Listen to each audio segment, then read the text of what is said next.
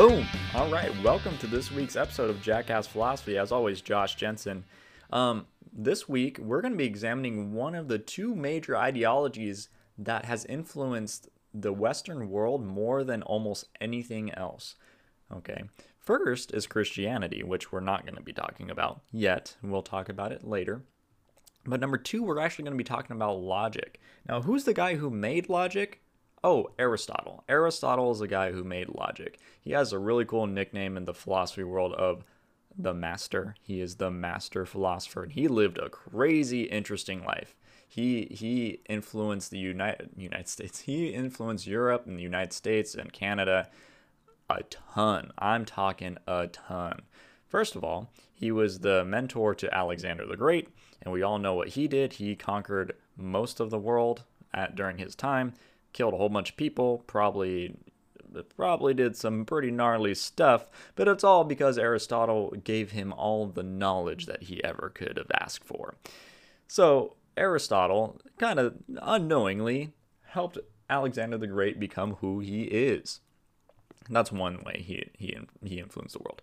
But on a more philosophical note and scientific note, actually, he did a ton, okay? I know I said that uh, already, but just roll with me, okay? He used to go up to morgues and buy bodies off of like grave sites pretty much. He'd probably go up to a guy and be like, "Hey, I want to buy a body." and the guy's like, "Hey man, that's a little weird, but uh how much you how much you paying me?" And he said, "I'll pay you this much." And they were like, "Okay." Fine. So he'd pay these guys money for these bodies and he'd take them home and he'd start chopping them up. Chopping them up like uh, the guy from the Silence of the Lambs. Is that it?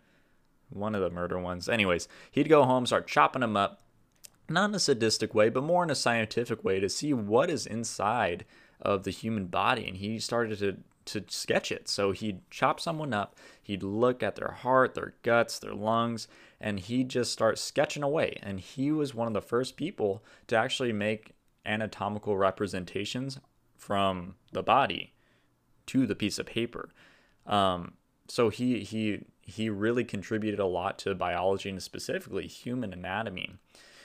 But philosophically, he also contributed in the world of ethics. He, if you ever heard of live between your means, pretty much that's what Aristotle said thousands of years ago.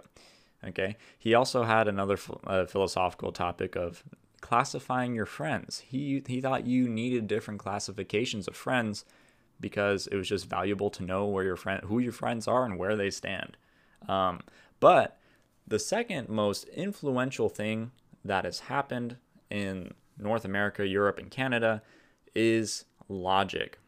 And Aristotle's a guy who really started logic. Now, a lot of you might be thinking, Josh, I know what logic is. Well, guess what? No, you don't. Okay. There's a lot of people walking around in the United States specifically who think they're very logical, but they are not. So, logic, what is it in the realm of philosophy? Well, logic is the study of reasoning, really. And it's not like before Aristotle, nobody reasoned. It's not like everyone walked around and just like haphazardly like stumbled their way through life. That's kind of ridiculous. But what Aristotle did is that he formalized logic. And what do I mean by formalized logic? Okay, well let's let's take a step back. Specifically, Aristotle created something called categorical logic. Now, categorical logic is essentially what humans do automatically. We see things on the road, we'll be like, hey, that's a tire, that's a triangle, that's a circle, that's an octagon, that's a stop sign, that's a red light, that's a green light. We automatically put these objects into categories, right? And we put them like, for instance, shapes. We, when I say circle, we identify a circle because it doesn't have any edges, or yeah, like any square edges, right? When I say a square, you're like, ah, yes, that has four square edges, because we associate these um, these facts of the shape with the shape, and we create these categories in our minds for each thing. And it doesn't it doesn't apply to shapes; it also applies to animals, colors, people, um, almost anything we do. And because our brains are one big giant supercomputer, we are really really good at it. If I tell you to think of a pink elephant, you could automatically think of a pink elephant. And it's because our brains are so good at categorizing things, right? So with Aristotle thinking like, hey, you know, we're really good at that. Let me try to figure out how to go about creating this logic format that will be universal for everything. Now, this is the first ever um, steps at logic, so it, it is very simple and very baseline. But he used to create these things called syllogisms, right? I'll give you an example of one, and I'm not going to get too thick in the weeds with predicates and all the that other shit, okay? But I, I'm going to give you an example. If you were to write out these three sentences, it would be logically, um, logically valid, okay? If I said something along the lines of, Aristotle is a man. All men will die. Therefore, Aristotle will die. Now, as you can see, me saying that sentence, what's going on is I'm comparing, I'm saying Aristotle is a man, I'm categorizing him as a man. I'm saying all men must die, so I'm giving another category from man, or giving another attribute to a man. And since Aristotle is a man, he shares the same attribute as what men share. So you come to the logical conclusion that Aristotle must die or will die, or however you want to say it.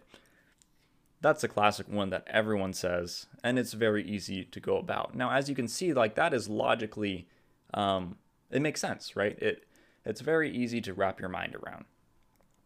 However, that is what we call formally sound, for, formally valid and logically sound. Okay. However, the issue is, and this is where we see it all today, you can have something that is formally valid, but not sound. And soundness is kind of like when when things make sense, okay? So if I say something kind of off the chain and you're kind of like, "Oh yeah, uh that makes sense?" question mark. If that's the case, typically most of the time that means the argument or the logical conclusion they're trying to get to is not sound. I'll give you an example. Okay, so we're going to use the same setup as we did with the Aristotle's man thing, and I'm going to keep it very, very simple. Okay, all right, so okay, here we go. A whale. A whale is a mammal. All mammals live on land. Therefore, whales live on land. As you all know, whales, in fact, do not live on land. Whoa, I, pretty shocking. But since whales do not live on land, this argument is not sound. Sure, formally, the way it's written, it makes sense. It's like, yeah, like that is a formally valid argument. However, the problem is is that when you start looking at the details, you're like, wait a second, hold on, hold your horses there. That doesn't make sense at all. Since when do whales live on land? I ain't never seen a whale with legs. That's kind of crazy. That that whew, whew. a whale with legs. That sounds terrifying. Imagine if instead of eating krill, they ate like I don't know humans. Ugh, that'd be terrible. If they did eat mosquitoes though, that'd be really cool because fuck mosquitoes. Really don't like those guys. Anywho, as you can see, it just doesn't it doesn't make sense. So that's a quick introduction to what logic is when it's either valid in form or sound and unsound.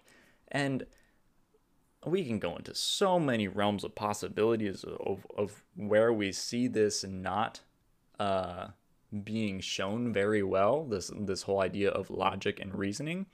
But I think, I think one of the best places to see where logic and reasoning was just thrown out the fucking window was Game of Thrones. Game of Thrones. Game of Thrones was that TV show that swept the nation. Everyone loved it. I'm talking everyone I knew was talking about Game of Thrones when season 8 was coming out. And it was a big fucking deal. It was a huge deal. It was the number one number 1 TV show in the world and everyone was so amped up about it. And the reason why everyone was so amped up about it is because as the series was winding down, everyone kind of saw, everyone had these binoculars, and everyone was seeing exactly, exactly where it was going. Unfortunately for us as the audience, the producers and directors decided to um, take our binoculars, slam them on the ground, sweep it up, give it back to us, and say, "Hey, look at look through these guys." And we're like, "What the fuck? Why did you just do that?" so, essentially, what happened was we are all going down this very logical path of character development, right? And there's a whole bunch of issues with season eight and character development, development and logic. But I think the most clear one will be us examining the women of Game of Thrones. Okay, so the common theme that almost all of the women characters had was that they were strong, powerful, and independent. They need no man. Okay, they could accomplish anything they wanted without no men. Now, of course, they needed men to help, but all the plans they wanted to do, they didn't give shit. They were going to do them either way. One character in particular that I think is worth bringing up is one of the protagonists of the entire series. Her name is Daenerys Targaryen. All right. So Daenerys Targaryen was actually not in Westeros. She was in Essos at the beginning of season one. She ends up conquering, or well, I wouldn't say conquering, but she ends up being a huge force in Essos. I'm talking, she got the she got some horse people following her. She got a couple of dragons. She got this crazy slave army that's not slaves anymore, but still kind of behave like slaves. And on top of that, she going to every single city with their slaves and saying, nah, bitch, no more of that shit. Uh uh no slaves here. Not today. I am the breaker of chains. And ultimately, her goal is to get back to Westeros because she wants her land back. Basically, long story short, the Targaryens back in the day used to wear used to rule Westeros, and then she's like, "Nah, that's my land, and I want to be queen now," and and that's kind of why she went through that whole debacle. Okay, but throughout this entire time, we're like rooting for her because she is truly a good human being. She has a great moral compass, and she's trying to do the best she can in the way she's processing the world in her own mind. So she is this powerful leader who is going to lead the next people into the glory age of Westeros. And we're all, as the audience, are like, yes, exactly.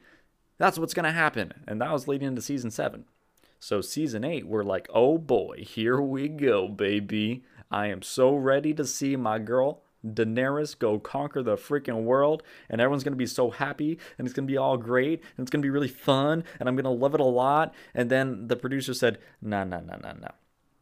So, like I said, we categorized her as this strong, independent, powerful woman. If we were to put it in Aristotle language, this is how we class or blah, blah, blah, categorized her, right? We said this Danny is a woman.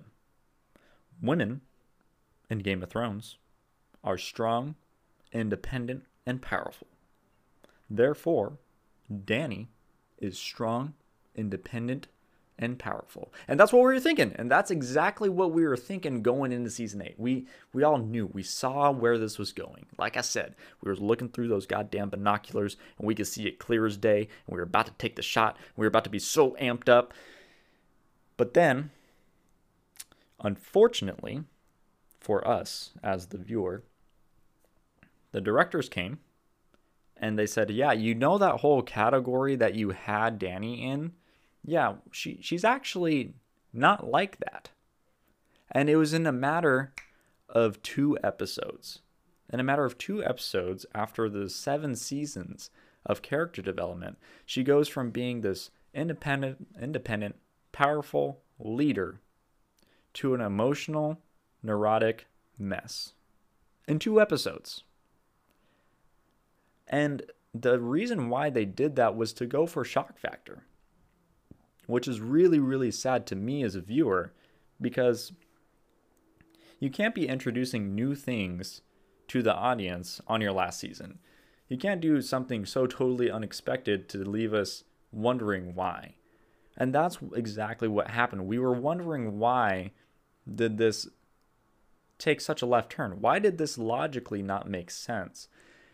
And I'm not the only one who felt like that. There was literally a petition to try to get Game of Thrones season 8 remade because it was just so disappointing for everyone.